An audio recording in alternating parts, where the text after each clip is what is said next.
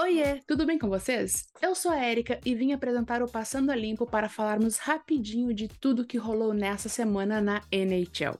O Passando a Limpo é um quadro do Tic Tac Go, o portal que traz todas as atualizações sobre as melhores ligas de hockey no gelo de um jeito dinâmico, fluido e divertido. Siga a gente no Twitter, Instagram e TikTok. É só procurar por @tictacgo.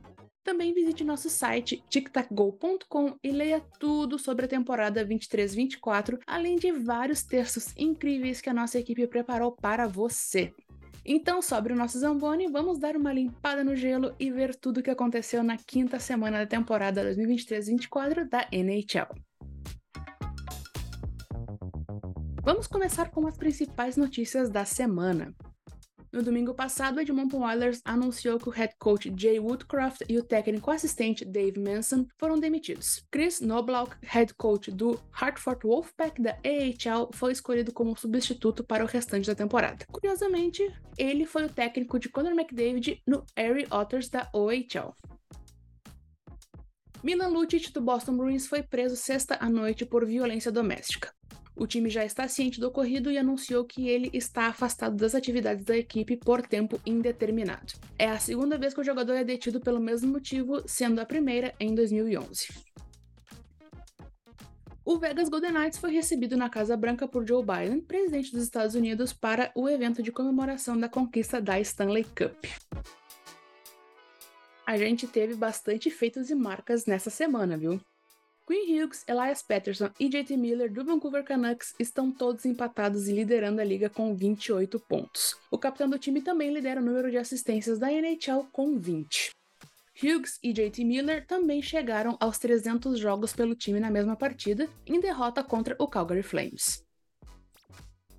Sidney Crosby, do Pittsburgh Penguins, marcou seu 13º hat-trick na carreira. O capitão dos Penguins empatou com o companheiro de equipe de longa data, Evgeny Malkin, pelo segundo maior número de hat-tricks na história da franquia, atrás apenas de Mario Lemieux com 40. Artemi Panarin, do New York Rangers, estendeu a sua sequência de pontos para 15 jogos. Joe Pavelski do Dallas Stars marcou o seu centésimo gol com o time, tornando-se o nono jogador em atividade a registrar 100 gols com várias equipes. Conor Bedard do Chicago Blackhawks se tornou o quarto jogador estreante da franquia nos últimos 40 anos a marcar múltiplos gols em jogos consecutivos, juntando-se a Dominik Kubalik em 2019-2020, Artem Panarin em 2015-2016 e Pavel Vorobiev em 2005-2006. Sam Reinhart, do Florida Panthers, marcou o seu décimo gol da temporada em seu 14º jogo. Entre os jogadores da franquia, apenas Pavel Bure precisou de menos jogos em uma temporada para chegar à marca, sendo nove jogos em 1998-99. Conor McDavid, capitão do Edmonton Oilers, chegou ao seu jogo de número 263 com múltiplos pontos na carreira, o maior entre todos os jogadores desde que entrou na NHL em 2015-2016. Seu companheiro de time, Leon Draisaitl, ocupa o segundo lugar nesse mesmo período com 212 jogos. Leon Draisaitl também alcançou outro feito. Ele chegou ao 24º jogo da carreira com 4 pontos e ultrapassou Paul Coffey em sexto lugar na história dos Oilers. E para variar só um pouquinho, Wayne Gretzky lidera essa lista com 158 jogos. Alex Ovechkin, capitão do Washington Capitals, conquistou a sua vitória de número 400 na carreira na Capital One Arena.